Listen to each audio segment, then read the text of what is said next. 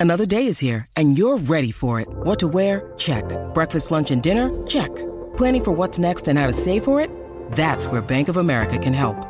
For your financial to-dos, Bank of America has experts ready to help get you closer to your goals. Get started at one of our local financial centers or 24-7 in our mobile banking app. Find a location near you at bankofamerica.com slash talk to us. What would you like the power to do? Mobile banking requires downloading the app and is only available for select devices. Message and data rates may apply. Bank of America and a member FDIC. How would you like to ramp up your club's game day atmosphere? Big Screen Video is giving 10 lucky sports clubs the chance to win a $10,000 grant towards their own digital scoreboard. Register now at iCanWin.com.au slash BSV. On 882 6PR, inspiring stories for Bowra and O'Dea, WA's family owned funeral directors. Hello, my name is Tim McMillan. Welcome to another episode of Inspiring Stories brought to you by Bowra and O'Dea, doing ordinary things extraordinarily well. Uh, my guest in this episode of Inspiring Stories uh, is many things. He's a company director, a management consultant, a writer. Uh, he has been involved in much of this state's sporting success uh, over the years, which we'll tell you about in some detail over the next hour or so. But there is so much more uh, to the story of my guest for this episode. So it's with great pleasure I say hello and welcome to Nick Marvin. Oh, good afternoon, Tim. Good evening, Tim, and good evening to your listeners as well. Thank you for joining us. Pleasure. Uh, Nick, we'll, we'll, get to you know your your time uh, as part of the Wildcats and, and the Lynx, and more recently uh, teaming up with uh, Twiggy Forrest for his uh, his rugby endeavours. But uh, tell us about the the early days of Nick Marvin. You were born in India. what do you re- recall of your childhood there? Well, it's a great story. I was born almost two and a half months premature in 1969. Two and a half months. Yeah. Goodness. My my mother had a slip up trying to set up a Christmas nativity set, and, and uh, I was meant to be born in February or late Feb, and she had to rush, be rushed to hospital. And in 1969, two and a half months premature is is pretty much a, a very difficult chance of, of survival. And I was very lucky, though, blessed that the particular doctor in charge was uh, interested or a specialist in, in, in, premature births, and so I survived. Incredible. And, and uh, and then was sick most of my life and had uh, two uh, bouts of typhoid as a young teenager. And, and, and for those of you who don't know, it's not a great disease. It's a, it's a symptom of poverty, and second time around, it's it can be quite fatal. So ever since I guess at the age of fourteen, I've always felt lucky to be alive. Wow. Mm. Uh, and, and, I suppose looking back um, on your childhood and, and considering the way you go about, you know, your uh, the way you conduct yourself, I suppose, in, in a, a, corporate environment. How much of that can we trace back to those early days in India, do you think? I think almost all of it. You know, you when you truly, genuinely believe that you're lucky to be alive and life is a gift, I think you do two or three things. One of them is that you make the most of every opportunity. Mm. Um, two, you respect other people's lives mm. and the the sanctity of human life, and that every human being, regardless of who they are and what they do, that they have their own aspirations. That yeah. to them they are important and they want to live and love and learn um, and contribute and leave a legacy. And, and I think that's probably the greatest lesson of my life. Yeah. That in a land of a billion people, that every single one of those billion people has an aspirational yeah. goal to do more than just breathe. And what was your aspiration as a young lad? to be frank with you, survival. You know, we we um, we had no running water. You had to you had to walk down, you know, half a kilometre to go and get a pot of drinking water or two.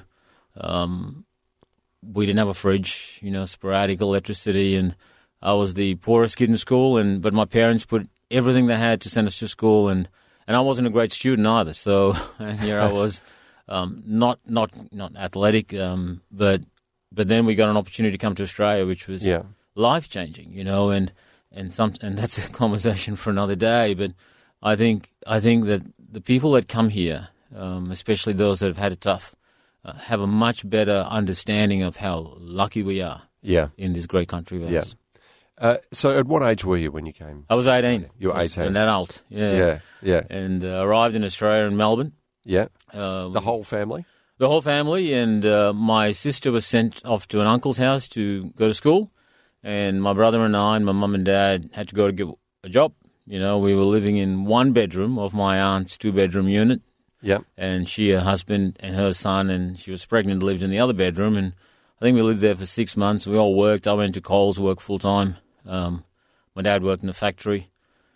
And then I wanted to get back to school, and, and they said, you got to go back and do two years of school. So I said, I, I won't be doing that. I'll just sit the, um, the VCE or the Year 12 exam, which I did in Melbourne, Yeah. and then went to uni after that. Yeah. Okay. And then over to the west. What brought you over here?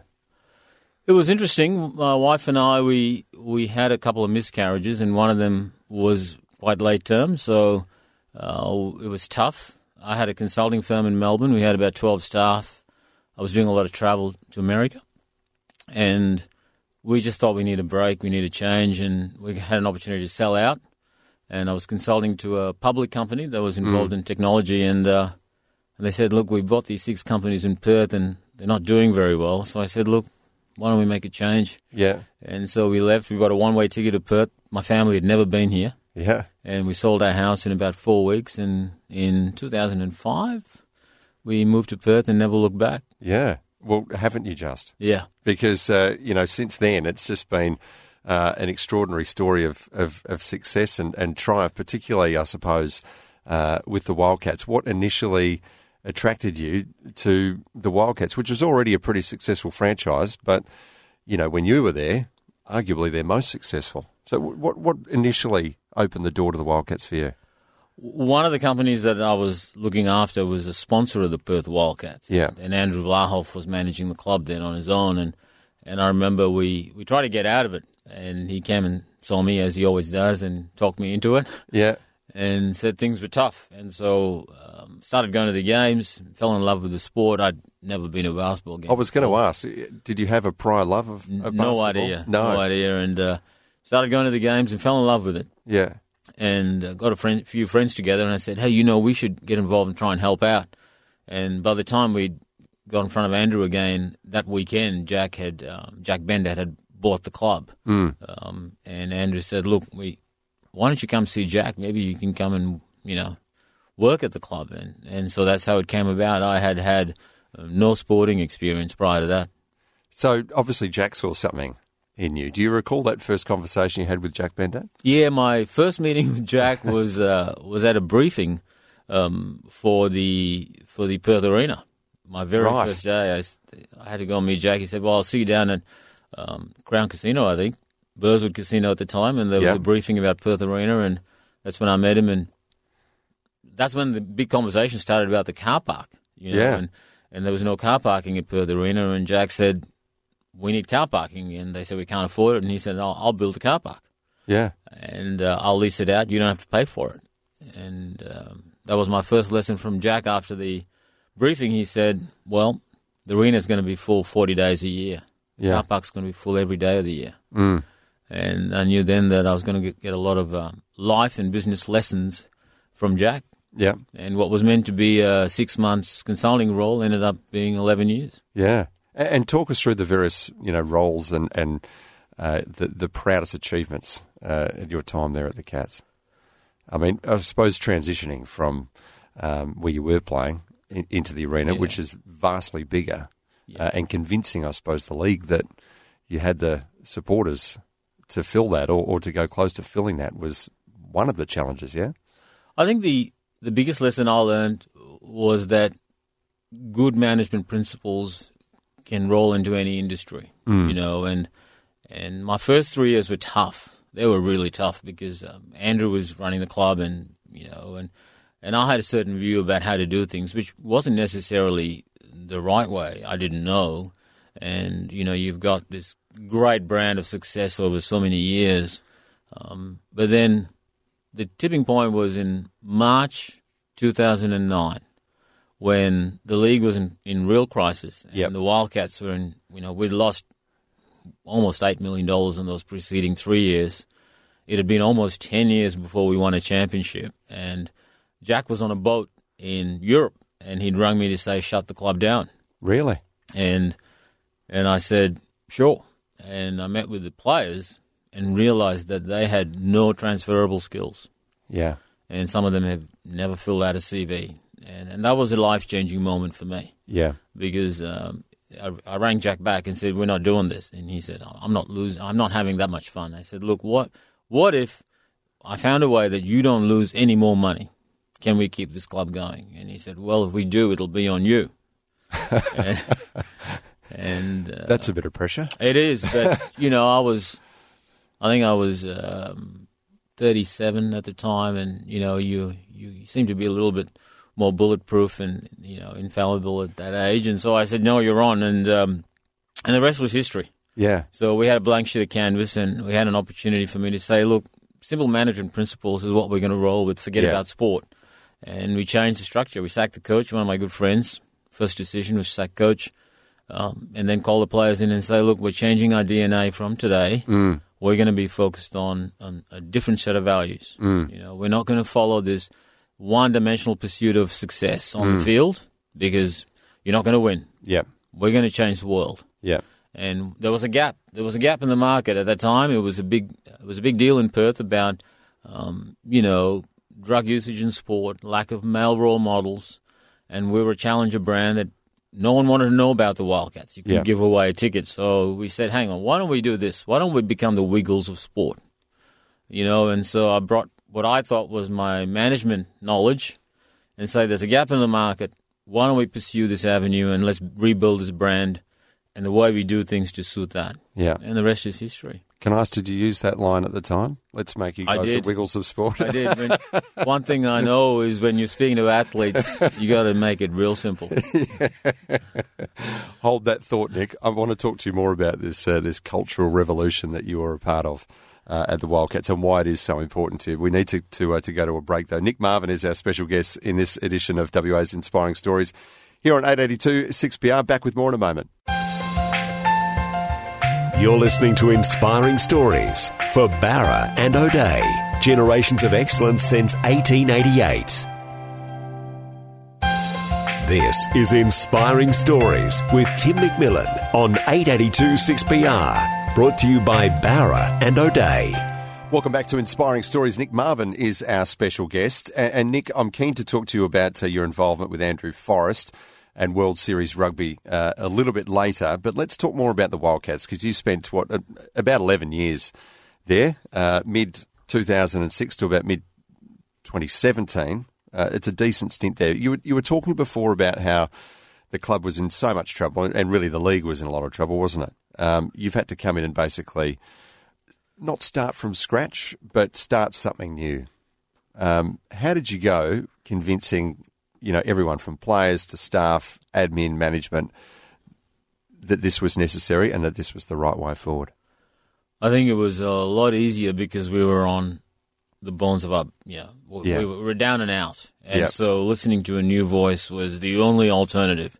There is no way I don't believe that that voice would have been heard if we were a successful Yep. or b we had an alternative plan. Yep. um, because uh, even in my first few years, and even till now, you you still constantly get the remark that you know you don't you're not a sporting guy. You know, I didn't play SBL and NBL and then move into administration or similar pathways with AFL or rugby or hockey or any of those. I'm an outsider, not just to the sport. I didn't even play sport Yeah. you know, and, and so to come in and have a voice, um, it, it, it's hard. It's hard, but we had no other choice. Yeah. And, and so uh, I think my goal then was to say, just trust me on this one. I'll I'll take the risk, but just just follow me and give it a crack. And if it doesn't work, we have lost nothing. And how did you go? Did they line up behind you pretty quickly? Not really. Um, quite a few players left. Yeah. Um, I remember having a conversation with a couple of um, players, West Australians, who really struggled with the concept, and and and I made a because you- have a lot of voices in sport. Why? Why was that? What was the What was the problem that they had?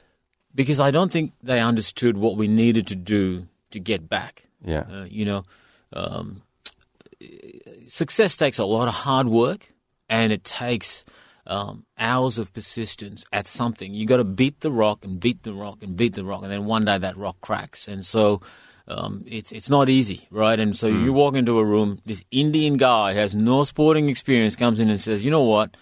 Last year we did twelve school visits. Well, this year we're going to do 100, and next year we're going to do 200. And from this year, if you want to be a wildcat, you got to do 350 hours in the community. Yeah. Now, we were averaging 25 or 30 hours in the community. Yeah. So immediately you would think people looked at me and said, "This is stupid," you know. Um, and I said, "Guys, we have got to change the way we act around here." I said, "There, we got to subscribe to good manners, no swearing." And I remember, you know, Olympians, athletes saying, "What are you talking about?" What's that got to do Yeah. with winning basketball trophies? Yeah. And and you know, it's a simple management concept. If you're in a high risk, high stress environment, you need something that keeps the wheels greased, and that's good manners. The last thing you want when you're in a high stress environment is your manager to yell at you or swear at you. You're not going to perform. Mm. The lights are on, and mm. and I explained it that way. I said I, I'm not being ridiculous here. There is a reason for why I'm suggesting this. If we actually showed good manners and trusted each other and, and, and stop swearing, now you're in a safe environment. So make a mistake, it's okay, learn from it. Let's go again. There's absolutely nothing wrong with making mistakes. There's a lot of things wrong with bad manners, with hmm. a lack of work ethic, about not caring. Of course, but go ahead and make a mistake. And when you make a mistake, you're smarter than that. And we want you having made those mistakes because you're a hmm. better person for it. Hmm. Um, I said no more headphones in public. And the players go, you know, basketball players love their music, you know, and so again, what's going on here? And it's like, well, you're seven foot tall. You're standing in an airport. My seven year old kid is too scared of you when he looks at you. yeah. You put your headphones on, he's not going to come close to you. Now, don't forget, we're a challenger brand. We're the Wiggles of sport. So take your headphones off, kneel down when you speak to a child, make eye contact at eye level. And we changed the way we started to work as a club. And whilst it was hard, we started, we won a championship in year one. Mm. That helped, mm. right? And mm. so I think that gave us some impetus to say, okay, maybe there's something interesting going on here and let's stick with this program. And, and now you, you see guys like uh, Damien Martin and, and Greg Hire, who we've had in here uh, for one of these chats. Um, great ambassadors for the club, aren't they? And they do so much in the community. I suppose this is what you were trying to instill in the players over a decade ago. Well, with Damien and Greg, you don't need to. Yeah. I think they were two great human beings who Yeah. I've really enjoyed um, having the opportunity to have worked with. Mm. Um, and there, you're going to always have outliers in any organization, but for the others to, to explain to them that, hey, you know, your average life of an athlete is about four to six years. So, what are you going to do after that? And so the questions we asked our athletes when we signed them is like, how how are you going to be remembered? You know, and and for new athletes, for imports, I remember James Ennis, who I love like a son. You know, and I said, "How you like to be remembered, James?" And he goes, "For my dunks, man." it's like, no, James, I'm not talking about that. I said, "How would you, how would you like to be remembered?" Yeah. And and and again, so it's about well, what's your legacy? You know, having an impact is about having an impact on lives you've changed of people you never met. Yeah. And and so when you explain that to an athlete and say, You're a Superman with a Superman cape and my son doesn't want to be like me. I don't have the Superman cape on. But Damo, you have the Superman cape on, and James Ennis, you do. And you only get to wear it for six years Yeah. right? So, are you going to use your superpowers for good, or are you just going to let it ride? Because no one's to, going to want to know you when you hang it up. Yeah. Like no one's talking about the ex players, you know. And so, when the penny dropped, it really dropped. Yeah. And, and you know, then you'd have players come to see me about saying, "Hey, listen, let me go to Royal Perth. I want to go catch up with this kid I heard about." And you get people ringing up saying, "Greg Hire just put money in my parking meter because he saw an inspector walk by and parking meter expired." And you know, Damo jumped out of a car in an accident in Melbourne and tries to save the guy out of the car. I mean, these guys are good human beings Yeah. and people follow that in the co- and I don't think we would have got to where we did without those types of guys who bought in early. Now remember, no one knew who Damien Martin was. When Damo arrived, he was an injured player who averaged seven points a game. But we saw something amazing in him to say, hey, I don't care about that. And we'll talk about strengths and weaknesses later if you like. We don't care that you're only, you know, hitting down eight points a game. You bring so much more to an organisation that's far worth far more than eight points a game. Yeah. Yeah. So, so given that and that transition that you were uh, bringing to the club, um, were, were you pretty confident then that transitioning also from Challenge Stadium into the the, the much much bigger um, Perth Arena? I call it Perth Arena because it changes Yeah. its titles from time to time, but um, you know, which has a capacity of what 12, 13,000 Yeah. um, at, at its max. Were you quietly confident that you had the support there, given the, the, the cultural change around the club? Were you pretty confident that, that the fans would follow you in droves and get bums on seats in the arena? I think we tripped over something unique. Mm. And I remember being asked to do a, a talk in Melbourne to some sports administrators. And it was very early in the piece, it was about three years in. And I noticed something different because I homeschool my kids. Yeah. But Which I want to ask you about later because that fascinates me. But everyone else sends their kids to school. And I tripped over this and I, I call it the defining moment. Yeah. Right? Because I'm new to sport and, and I ask a lot of questions. And if you're a kid, and if you get to a kid or under the age of 12, right? You get to a kid under the age of 12 and you have a defining moment. And that could be an athlete saying g'day to him.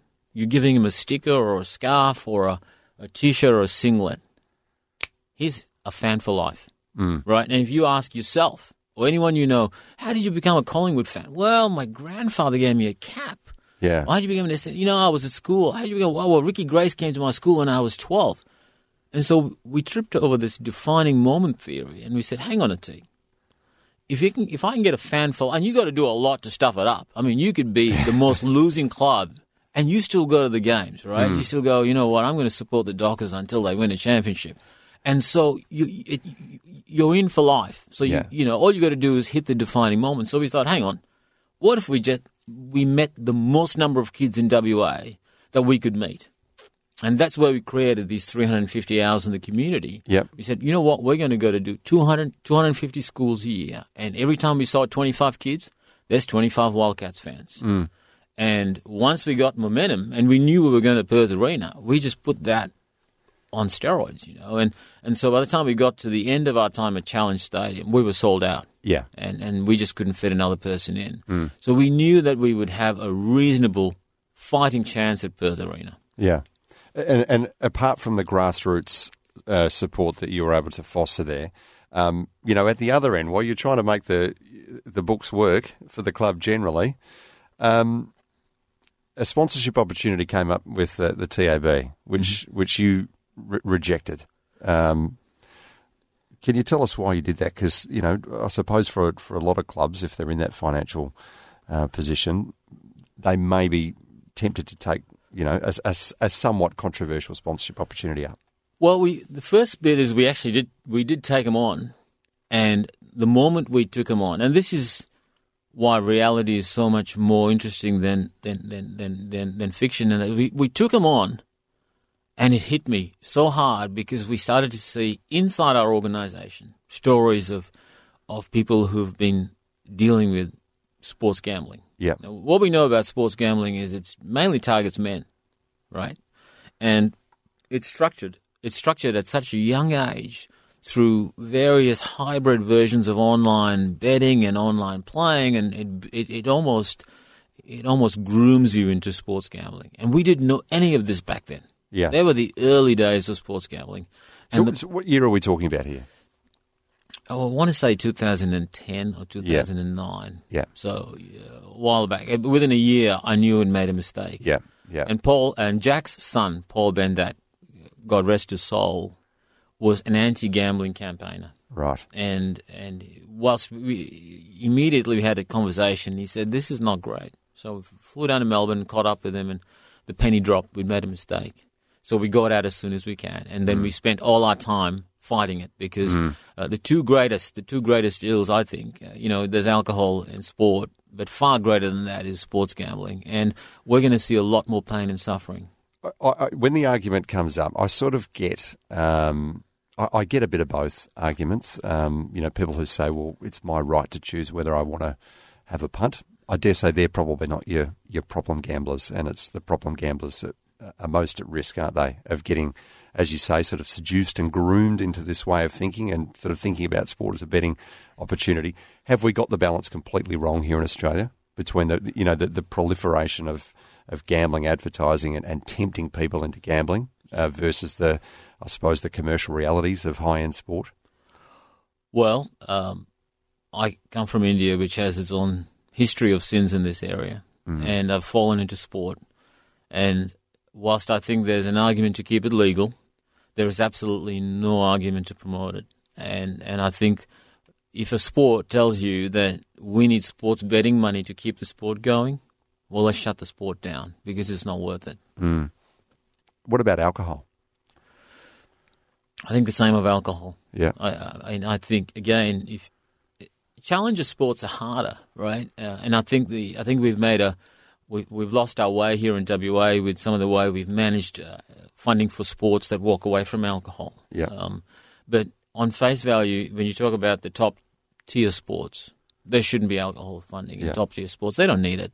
I suppose a lot of the recent uh, debate around uh, commercial arrangements with sporting organisations and leagues uh, is around fast food. Uh, similar approach to that. Again, there's a responsibility to promote a, a healthy way of life. I think the fast food um, movement may have matured Yeah. and tipped over. I think that regardless of how many uh, ads you see for McDonald's and Hungry Jacks, I think we've thought ourselves like to wear a seatbelt. That you know, yeah, have it once a once a month or so is okay, but it's just genuinely bad for you. It's got so many preservatives and it's so artificial that it's not good for you. And I think we may have tipped that one over, but it's not great advertising. You know, sports people can be such great role models for such good causes and messages that I don't think, especially the top tier sports, need to rely on those evils. I want to ask you about the Lynx as well as uh, your time uh, with World Series Rugby, and I'm fascinated by um, your homeschooling endeavours as well, Nick. Father of six, no less. So I, I just want to get you to share some insights into what that's like homeschooling six kids. Uh, at your house, but we'll have to do that after a break. This is Inspiring Stories with Nick Marvin, brought to you by Bowra and O'Dea. Back with more soon. You're listening to Inspiring Stories for Bowra and O'Dea. Generations of excellence since 1888. This is Inspiring Stories with Tim McMillan on 882 6PR. Brought to you by Barra and O'Day. Welcome back to Inspiring Stories. Uh, in this episode, we're speaking to Nick Marvin. Uh, Nick, just before we get on to uh, your more more recent uh, endeavours with uh, Twiggy Forrest uh, and rugby, can you just take us back to I think about 2015? Um, you'd been the CEO of the Wildcats, an extraordinary period of success, multiple titles. You were the chairman of the league as well, and yet you decided to take on a new project. Tell us about that time in your life around 2015. Yeah, well, the league chairman role, and, and I don't think, I don't think uh, people appreciate how awful the league was and how much uh, strife it was in, and, and the work it took to to turn it around. There were some great people involved in that, uh, including Jack's son Paul, who was a great friend, and we had some very treasured times together during that time. Um, but we'd finished that, and, and I was getting a bit, um, uh, you know, a bit bored. And I remember because and did you tell Jack that? Were, Yeah. you, were, you, were you able to tell Jack, Jack on board? Yeah, I'm, we- I'm running your club, but on board.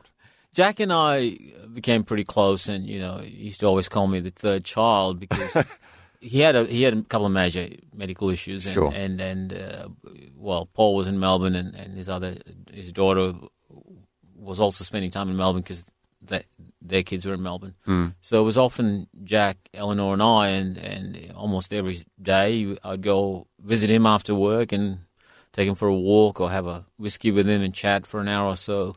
So during these times, which were great, you know, great memories, we we talked talked about. I was getting bored, and and he said, well, the women's sport was on the horizon. You know, it was starting to make movements, and the Perth women's, the West Australian women's uh, basketball team had not really performed. Mm. So he said, why don't we acquire it, and why don't we try to do with it what we did with the Wildcats, and. And I did think then that, and I, as I do now, there are still some limitations commercially that need to work through. Not insurpassable, but we need to work through those in women's sport. Um, and we went in with that. We knew that we would have a tough time financially. You like a challenge, don't you? Yeah. But the Wildcats were throwing enough profits to fund the women's team and cover any losses. And that's the premise we started with. We said, you know what? The worst case scenario is we'll still wipe our face. So let's go give it a crack. Um, but then Jack um, was on board. Like, we got to pay them full time wages. And it had never been done before in Australia. So this is the first time ever in Australian sport Yep. that a professional female athlete had been given a full time wage. Wage. That's that's quite a landmark moment, isn't it? It is. It is for a guy that's got four daughters. It was. It was great. I went home with my head held high because I wanted my daughters to think that they're just as good as their brothers and they could give it a crack. Anything they wanted to do, they could give it a crack. And so Yeah. when we hired these these athletes and paid them a full time wage. Um, and hired full time support staff and gave them everything that the men did. And every time we made a decision, our benchmark, our benchmark was do the same as we do the, for the men. yeah. And, and whilst um, whilst it was difficult and costly, and I got credit Jack for it, um, I think it was well worth the exercise. Yeah, yeah. Um, so you finish up with the Wildcats uh, mid 2017. Um, you then, sometime after that, uh, form a, a partnership with Andrew Twiggy Forrest. How did that come about? Because I, I'm sensing a, a bit of a pattern here. You, you seem to be the man who turns up in a when there's a crisis or, or a fairly significant challenge in front of a, of a sporting organisation, and you're like, I mean, talk about a man with a cape. You know, Uh. you, you've almost got got your own cape there. I think, Nick. A bit of luck helps. um, so I, I've been trying to get out of sport. You Not doing very well People always say it's hard to get into sport. Yeah. It's so hard to get out. You know, I can't get a job interview outside of sport, but I'd, I'd worked as a consultant for hockey and really enjoyed it. I mean, the hockey community is a great community. And, Yep. and really, I very enjoyable time. And I remember a mutual friend rang me and said, oh, Andrew's going to call you. We need you to come on board. And then I never heard from him for a while. It was like Did, a and did month you know later. him already? Do I know? Did I know Did Andrew? you know know him prior to that? Through Jack. So Right. Andrew and uh, Andrew was a big supporter of the Lynx. Actually, came and watched a few games when we first bought the team. Yep. and was always very respectful for what we did. Um, and so when this mutual friend said Andrew would call and took a month or so, and then out of the blue, as you expect, Andrew called on a Sunday, Yeah. and uh, I was actually having a cigar with a friend, and he said, "You, uh, can I see you?" I said, "Man, I'm having a cigar." I mean, so he sent he sent one of his staff to meet with me, and we chatted for about an hour and a half. And she drove back to his house and said, and told him what happened. And he said, "You need to come see me." I said, "I smell." I've been smoking. He said, "I just come over anyway." So we went over to his house and chatted for a bit, and uh, at the end of that, I started working for him. Yeah. Yeah. Uh, and tell us about that period of your life, though, because, I mean, a time of extraordinary upheaval and turmoil for, for rugby here in WA. Yeah, quite tragic actually, the way it was managed, and, and I think the papers have reported very well how badly it was managed. Oh, shockingly. Um, and without offending too many people, I think I think that if I was to generalise the state of rugby, it's in terrible, terrible. Uh, you know, it's been mismanaged Yeah. um, by people possibly with good intentions. I don't really know, but certainly mismanaged uh, at all levels. I think Yeah. sadly. Um, so we arrived and we have this team and the heart of the sport, you know, taken out of Western Australia. And Andrew has this great, you know, mm. such a he's the he's got the biggest heart of a man I've ever met. Mm. You know, and he spends his whole life, every working waking moment, giving away money. Mm. That's what Andrew does, and and I don't know too many people who do that with such great passion and integrity. So, um, so it was this meeting of great values, and and we tried to resurrect the sport really. Yeah. and we hit a lot of brick walls. Uh, interestingly, in my experience, world rugby has been really good, Mm. uh, and a lot of rugby nations have been amazing. You know, Yeah. uh, Fiji rugby and the Crusaders, the number one rugby team in the world. We rang them up. The chairman comes over to visit. It's like whatever you want, guys. We're in. We'll come and play you in Perth. Yeah. And this is one of the best teams going out of their way to support this initiative. Yeah. And it was awesome. Uh, and, uh, you know, we had to run. So in late February, we decided to go ahead. And our first game was 4th of May. So within effectively 90 days, we had to put a team together, get a venue contract in place, sell tickets, fill a venue, and put on a show, you know. And, and one of the things I, I think rugby does need is it needs a better match day experience. So our focus was how do you make this so that I want to go? And I'm not a rugby guy. And so everything we did in those 90 days was to make rugby something that you would take your family to. Yeah. Kind of like we did with basketball, but mm. outdoors. Mm. And outdoors is hard because you're playing against. I always say, what are the biggest competitors to outdoor sport? It's Netflix and rain, you know. And so, it doesn't matter what you do, the rain's going to get you. And, and Yeah. you know, we had to have all this secondary planning for if it rained. Yeah, and fantastic to see the the people of Perth uh, and WA respond uh, with so much enthusiasm for it. Uh, and I loved even seeing social media light up with uh, you know people posting pictures of the crowds uh, going along to see the force, uh, as opposed to you know the clubs that remained in the you know the the Super Rugby League um, that had a quarter of that in much bigger cities. It was fantastic to see that as a as a West Australian. I Yeah, think. the numbers are good. The Mm. numbers are good, and that says something about WA, and you know, and that's why I love this state and this city. I Mm. mean, we are we've arrived, and you can put something on, and and West Australians will show up and support it. You know, Yep. authentically do so as well. Yeah. Um, I want to ask you about homeschooling. I'm determined to ask you about that. I'm going to do that after the break, Nick. So that's your homework. Prepare for it. it's coming. Uh, Nick Marvin is our special guest in this episode of Inspiring Stories. Uh, back with more here on 882 6PR very soon. You're listening to Inspiring Stories for Bowra and O'Dea. Generations of excellence since 1888. This is Inspiring Stories with Tim McMillan on 882 6PR. Brought to you by Bowra and O'Dea. And we are hearing the inspiring story of Nick Marvin. We've heard all about uh, your sporting uh, accolades over the years, uh, Nick. But I'm I'm I'm really curious to hear about uh, homeschooling six kids. How did that go? And and firstly, why? Why did you homeschool? Well, it has a little bit to do with my faith, Yeah, and I was, you know, uh, I'm, I'm a terrible Catholic, but I, I try, I give it a crack every day, and my wife happens to be the same. And I remember we we met in February of 1996, and within about four weeks, we thought, oh, we sh- we're probably going to get married, and um, so we started talking about serious stuff, you know, and we got engaged. I think about four weeks later or six weeks later, got married. Wow. Got married that year. Um, and during that time, my wife said, you know, if we have kids, I'd like to homeschool them. And she's from Queensland, you know, the sun, Sunshine Coast. And I thought this is really hippie kind of stuff. And we should really send our kids to a real school. And what am I doing here? And so I said, I'll tell you what, I'll spend the next, till we have a child, I'll read up about it. And I did. And I, I bought into it. Yep. Right. And, and then our daughter was born, Anastasia. And I said to my wife, look, we'll give it three years. Three years from birth to three. If she can read, she stays homeschooled. If she can't read, we put her in school. And at three, she started reading. yeah, And uh, and so we thought, hang on, this that's which is pretty good for its three year old. And so we thought, well, the academic side's working, and I'd already bought into the other stuff, and that is, I've always believed that it's you know quantity time at home and quality time at work. I've always believed that I can't outsource parenting and teaching mm. my kids values. Mm. As good as they're going to be, that's not going to be me. Mm. I'd rather outsource the lawn mowing, right, than than actually being a dad.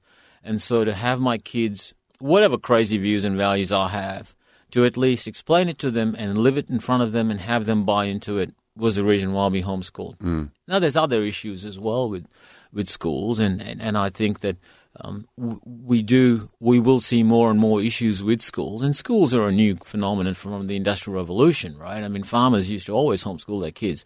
It's just that we started moving into cities that we started putting kids in school and having everyone in the same age bracket doesn't make sense to me either. You know, mm. life is you're always hanging out with people of different ages, and for ten or twelve years to put a child in a group of kids the same age is very unnatural, and and and there's a lot of other reasons as well. So so that's how we ended up homeschooling, and mm. my wife's a, an amazing, amazing human being. she'd have to be. For the- yeah, Long hours that she does, Yeah. not just planning the curriculum, but teaching, and then the and then the examinations and then Yeah. the audits that we get from the government, which is very good, um, and then getting them into university. You know, it's, so it's been so it's been great and Yeah. and a great journey. yeah.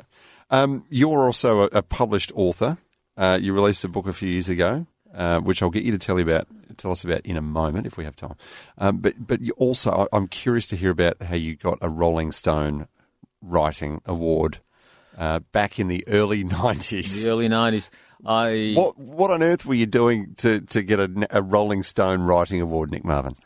Look, I was struggling with English when I came to Australia, and my English teacher gave me a lot of attention, Yeah. which made me fall in love with the with the language. And so when I was at uni studying accounting, which is what my parents wanted me to do, I had this passion for writing. So I somehow got myself as the student editor for Monash University's newspaper.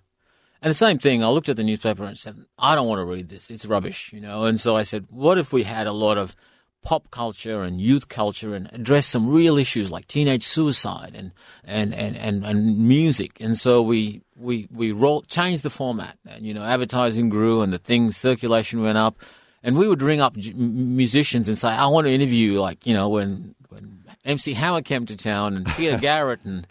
And, it so, so turned out that Midnight Oil were doing a charity concert, and they agreed to do four interviews. And I rang him up and said, "I want to interview Peter Garrett." And again, you're 21 and you're bulletproof. And he said yes. And so we did this great interview. And his agent actually um, saw an article I did on Tommy Emmanuel and said, This is a good story. It's got to go to Rolling Stone magazine. And so I said, All right, I'll send it in. And, and then it won a writing award. Wow. And after that, it was a lot easier to get interviews with, with rock journalists. But uh, I found myself in Hong Kong with Molly Meldrum, Richard Wilkins, and um, Christie Eliezer and Glenn A. Baker and myself Wow. covering this music conference. And after I thought, That's you know, quite a quite a crew. it was, it was great. And and after that, after that trip, I thought, hmm, I don't think I can do this when I'm 50. so I had to find a real quick way to get out of being a Yeah. rock journalist.